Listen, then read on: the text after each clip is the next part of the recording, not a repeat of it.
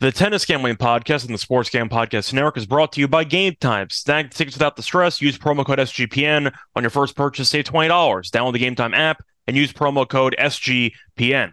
We're also brought to you by Underdog Fantasy. Underdog just added Pick'em Scorchers, where you could win 100 times your money. That's right, $5 into $500 in one game. Plus, every Sunday, they're giving away $100,000. Use promo code SGPN at Underdog Fantasy for a 100% deposit bonus up to $500.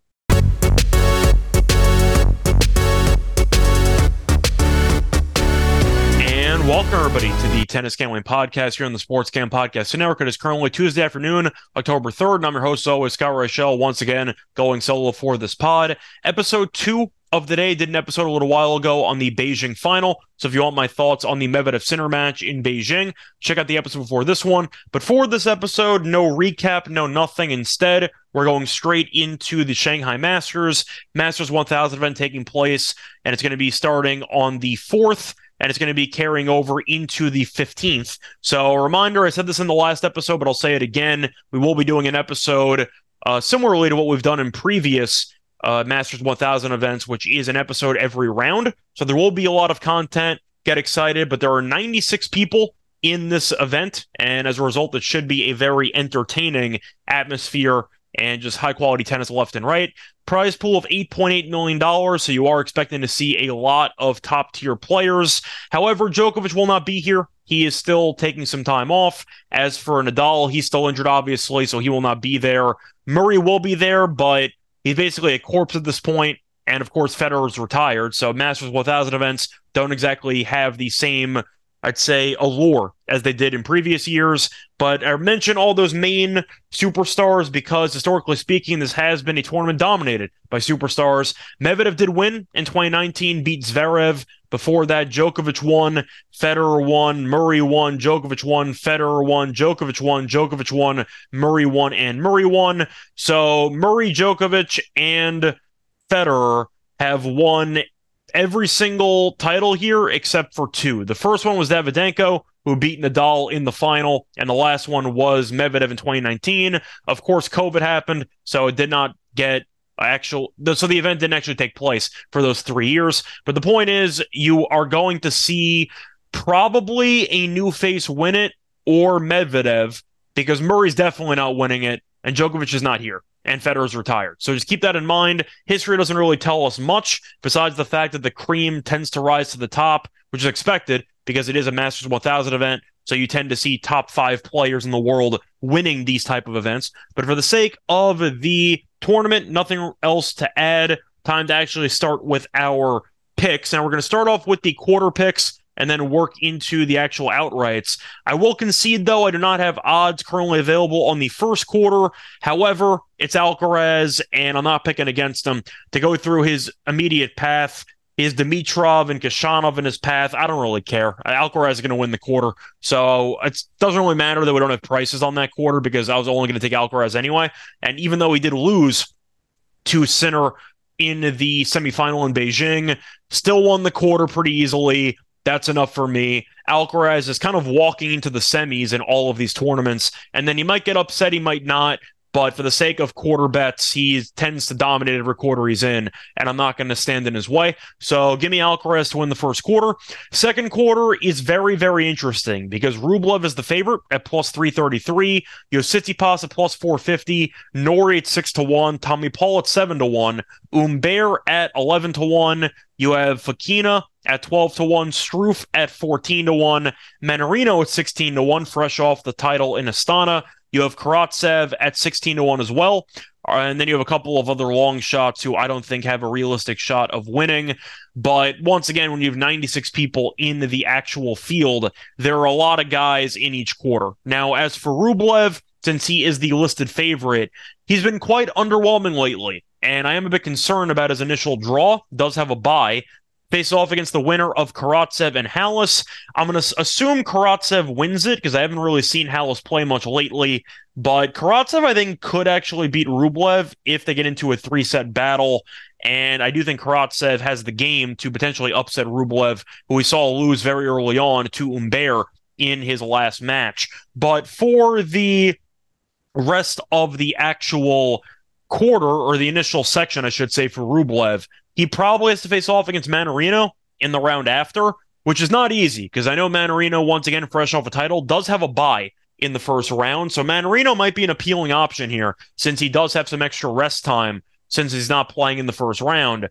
But Mannarino's at 16 to 1. That's pretty appealing to me based on how good he's been and based on how unique his play style is. I will definitely have a play on that. As for Rublev, though, I'm not going to take him. I don't like his current form and facing off against probably Karatsev and Mannarino in his first two matches here. Not an ideal situation, so I'm going to stay away from him. Tsitsipas, I thought about, but he's off of an injury. I know we faded him early last tournament. We thought that Jarry was going to beat him, and he does have a pretty decent draw against probably De who's off of an injury. He got buried in the first round against Medjedovic and then ended up retiring midway through. So I'm not sure if De is fully healthy, but we saw De in the U.S. Open against Djokovic. He has the game to beat Tsitsipas if he's on. I'm not sure if he's going to be on though. But Tsitsipas will probably have a matchup against Humbert if I had to assume what his path would be after that. Then probably Norrie.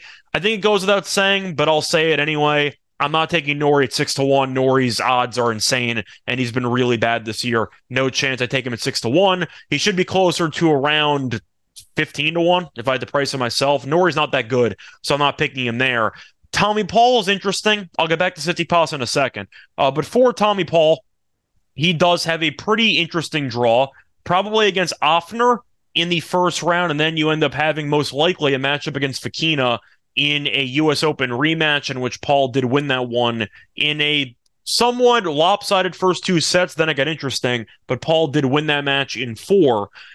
I think Paul is definitely worth consideration because at seven to one, he has shown he's capable of making relatively deep runs in events. Fokina is definitely a worthy opponent at 12 to 1, except Fils is the most likely matchup for Fokina in the second round. Fils hasn't exactly done much lately, but he's still a talented player, and I do think that Fils can give Fokina an interesting match there after Fokina's off the bye. So I do think that Fokina can maybe be an upset alert from Fils, but I think Paul should be able to get past Farias or Ofner, probably Ofner, and I do think that Paul's going to win that one. I do think that when I'm looking at this overall just section here, I think Paul can beat Rublev. I think it is doable. So I am going to take Paul at seven to one. I think that he's got a pretty good price, and I do know that even though Paul got buried against Medvedev, it means he's had some time off to reflect, and I do think that he is once again a very solid top twenty caliber player. Seven to one, I'm intrigued. I'll go with Paul at seven to one. This is going to be a pretty decent long shot quarter for me, where I'm skipping Rublev, I'm skipping a Norrie, and honestly, Tsitsipas can win the quarter, but off the injury, I don't know if I actually trust him. He's played one match since the injury, and he lost to Jarry in straight sets. I think I'm going to skip out on Tsitsipas. I will acknowledge his overall draw is not that bad, but the fact that he might not be at full strength and the fact that he is potentially going to have to play a lot of tennis after overcoming an injury does not really instill much confidence uh, from me in him. So I'm going to lean away from Tsitsipas. If he wins the quarter, would I be shocked? No, of course not. But I do think that once again, I can't trust him post injury, and we know he's also a head case in his own right. So Paul's my look at seven to one. I am going to throw in Mannarino at sixteen to one.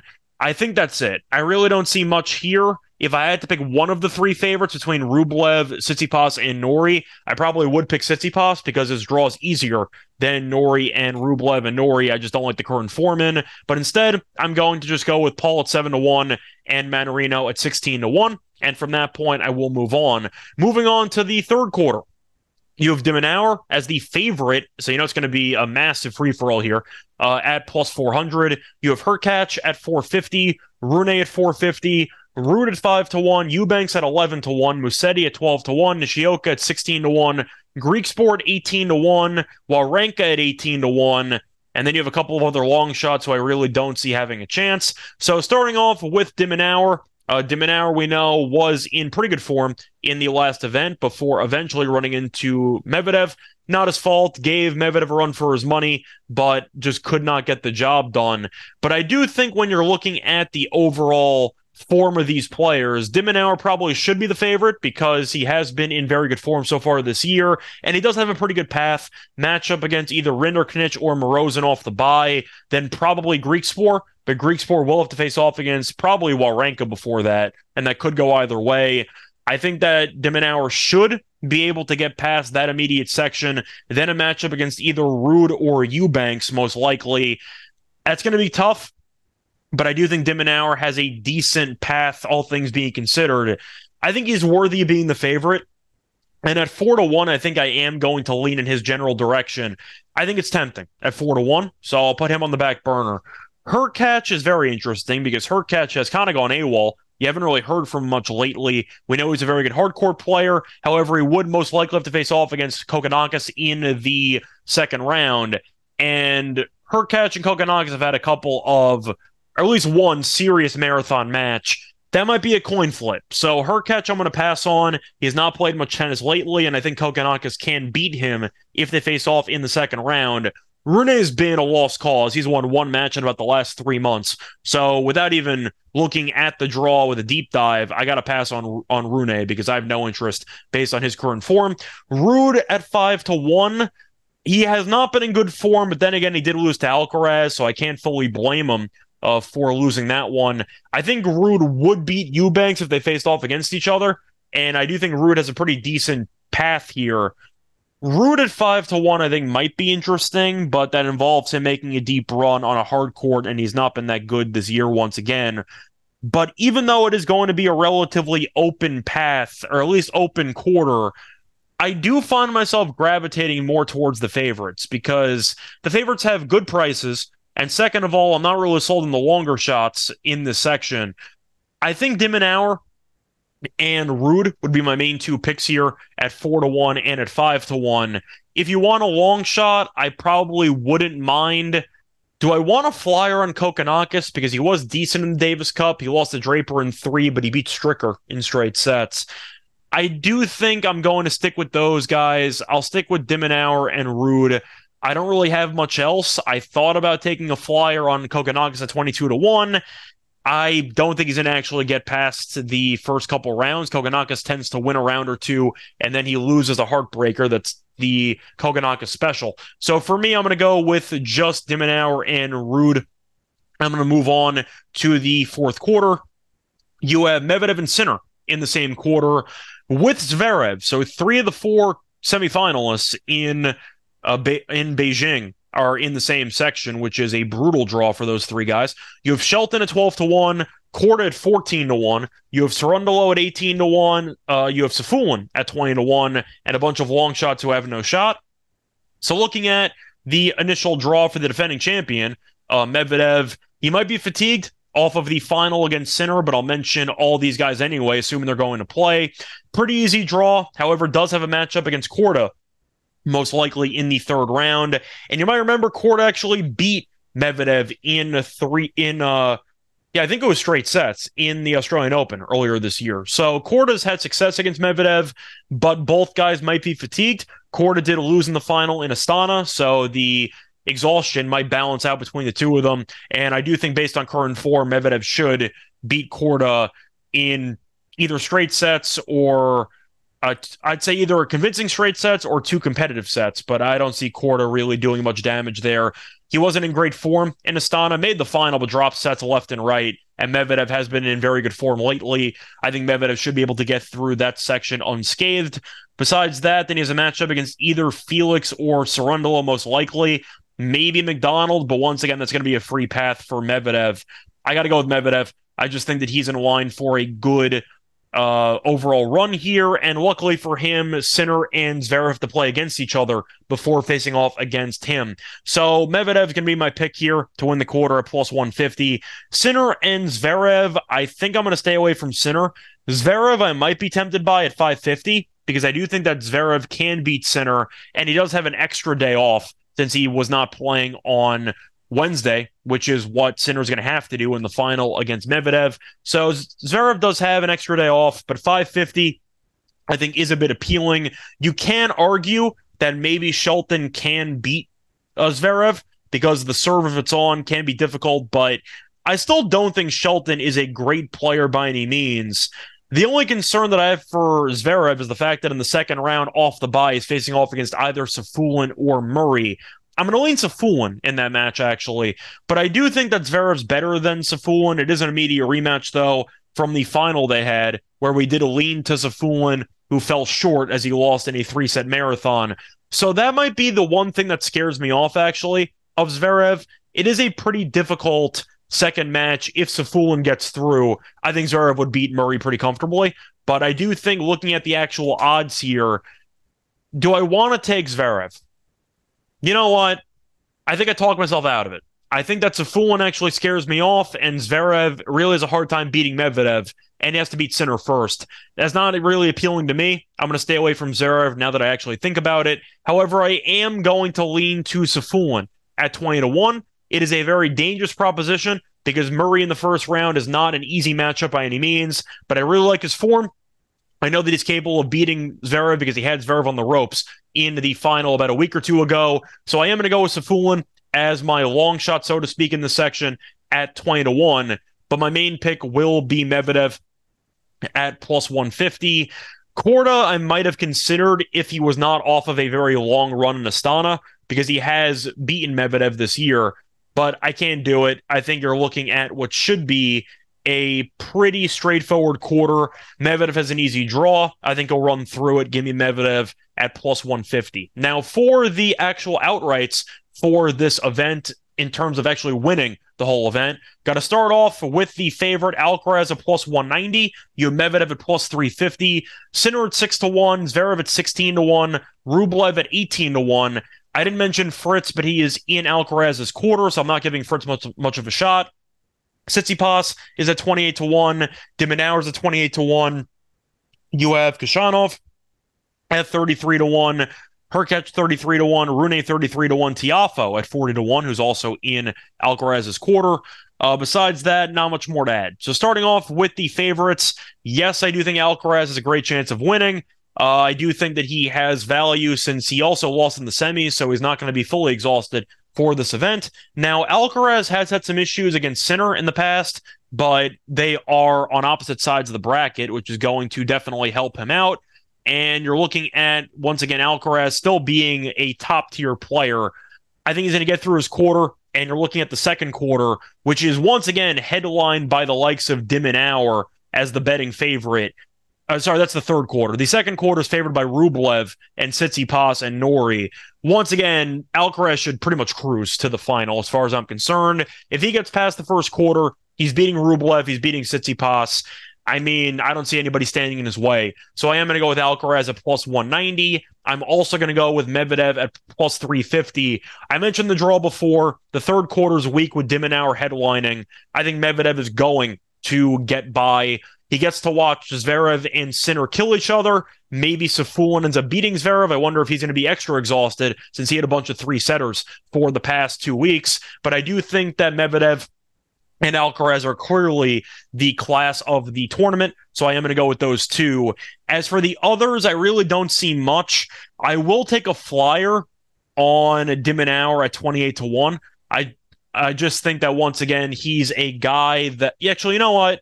I think I'm going to pass on de at 28 to 1 because I think that Ruud at 40 to 1 is a bit more appealing. I'm not sure Ruud's going to win this thing. In fact, I'm not sure he's going to end up winning his own quarter, but I do think 40 to 1 for a top 10 guy does seem a little bit large. He's the same price as Tiafoe, who's in Alcaraz's section, and Norrie, who's just not very good at this point in the season. I think there's value on Ruud since he does have a pretty easy quarter compared to the others. So 40 to 1, I think is appealing. Tommy Paul at 50 to 1, I'll take a flyer on as well, since he has given Alcaraz problems in the past. Maybe he could pull off an upset if he's in that position. But for me, the main options are going to be Alcaraz and Medvedev. Alcaraz plus 190, Medvedev plus 350, and I will throw in a couple long shots. Ruud at 40 to 1 and Tommy Paul at 50 to 1. I'm skipping Sinner because I do think that fatigue wise, he's going to struggle after having to face off against Medvedev in the final on Wednesday in Beijing. Plus, he was battling an injury earlier in the event against Evans. He seems fine based on how he played against Alcaraz, but I do question his overall fitness if he's forced to go into Shanghai off of a final in Beijing and play a bunch of tennis moving forward. I do think that Sinner might struggle with his overall stamina in the latter stages of this event. So I am going to pass on him. Same with Zverev. He just had a lot of tennis. He won a title, immediately went into Beijing, had a bunch of three setters and a loss in the semis. I'm going to stay away from them. That's going to wrap it up for the actual outright portion of this episode. Now it's time to get into the lock and dog picks for some matches.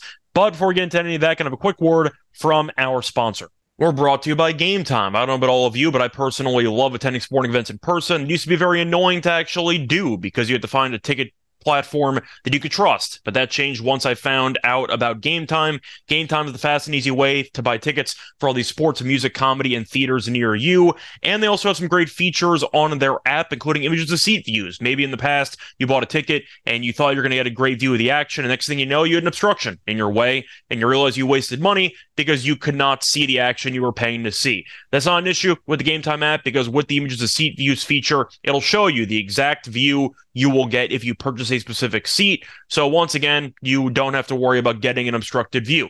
Plus, Game Time is the place for last minute ticket deals. Forget planning months in advance. Game Time has deals on tickets right up to the day of the event. Get exclusive flash deals on tickets for football, basketball, baseball, concerts, comedy, theater, and more. The Game Time guarantee means you'll always get the best price. And if you find the tickets in the same section and row for less, Game Time will credit you 110% of the difference. Sign tickets without the stress with Game Time. Download the Game Time app, create an account, use code SGPN for $20 off your first purchase. Terms apply. Again, create an account and redeem code SGPN for $20 off. Download Game Time today. Last minute tickets, lowest price guaranteed. We're also brought to you by Underdog Fantasy. Underdog has a way to play alongside your favorite football team all season long. Underdog also just introduced Scorchers. Go five for five in Pick'em Scorchers and enjoy a spicy 100 times your money. From now until October 4th, Underdog is matching 100% of your first deposits up to $500. $100,000 Sundays continue. Underdog Fantasy, 10 lucky players will win $10,000 each. So watch along, make your picks, and maybe make a little cash over Underdog's mobile app or website, And when you sign up, use promo code SGPN. Underdog will double your first deposit up to $500. It's Underdog Fantasy, promo code SGPN. Welcome back, everyone, to the Tennis Gambling Podcast. Just finished the outright portion of the Shanghai Masters. Now it's time to get into the actual lock and dog picks for some matches taking place in the first round. Starting off in a matchup between Kokkinakis and Fognini, my lock will be Kokkinakis minus three and a half games at minus 125. Simply put, uh, has owned Fognini in the head to head. He also beat him earlier this year in the Australian Open, beat him 6 1, 6 2, 6 2. Absolute destruction. And I do think you're going to see a pretty similar one sided affair here Wednesday morning. Now you're looking at Kokkinakis, who has been playing a lot of hard court events lately, either the two tournaments before the U.S. Open or even the Davis Cup, where he lost in three sets to Draper. No shame in that, and also beat Stricker in straight sets. He's played some hard court tennis. He's accustomed to it. We know Kokkinakis is at his most comfortable on hard court.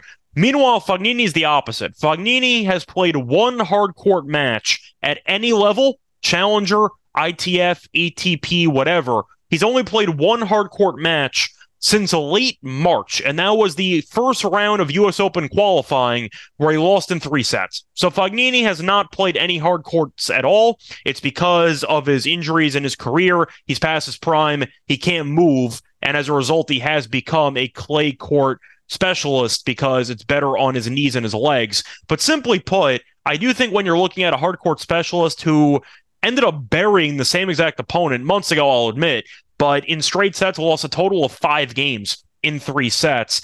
Him to win by four games, I think, is a very solid deal. And the fact that Fognini really can't serve and really can't move definitely is not a good recipe for this matchup. He's only here because he got a wild card entry, so he didn't have to qualify, and he's getting paid in a Masters 1000 event. So Fognini's here for the paycheck, and I expect him to get buried.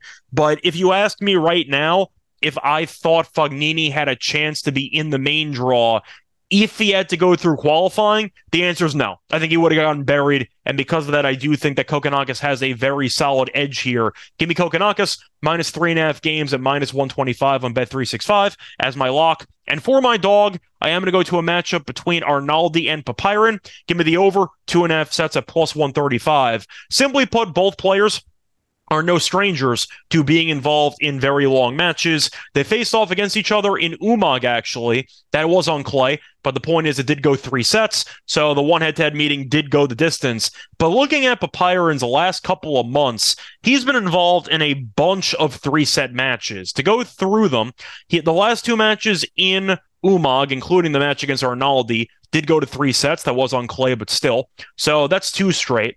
Then he went to Cincinnati and each of his first four matches there went to three sets. So that's six straight. Lost to Hurkacz 6 1 7 6. Had some chances in the breaker, did not convert, but either way, point is 6 and 1. And then he lost to Korda in Astana in three. So seven of Popyrin's last two out of three set matches have gone the distance. And Arnaldi has also been involved in some three set matches recently.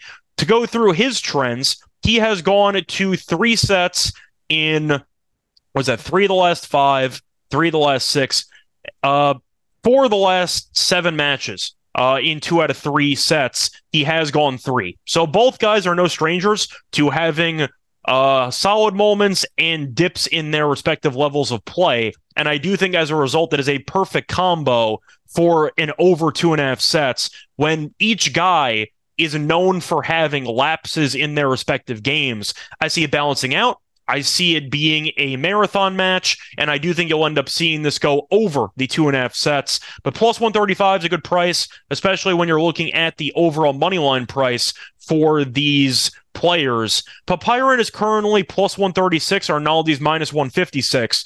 So the money line is pretty close. The spread is only one and a half each way. So you are expecting, based on where the odds are located, a close, not 50 50 match, but maybe like a 54 46 match. And I think because of that, you should end up seeing a pretty close matchup take place, which goes the distance. So once again, the lock and dog for the show, the lock's going to be Kokkinakis minus three and a half games at minus 125 against Fognini. And my dog will be Arnaldi and Popyrin over two and a half sets of plus 135. Reminder I had an episode for the Beijing final. Uh, so if you want another pick for the Wednesday action, check out the uh, podcast for this one.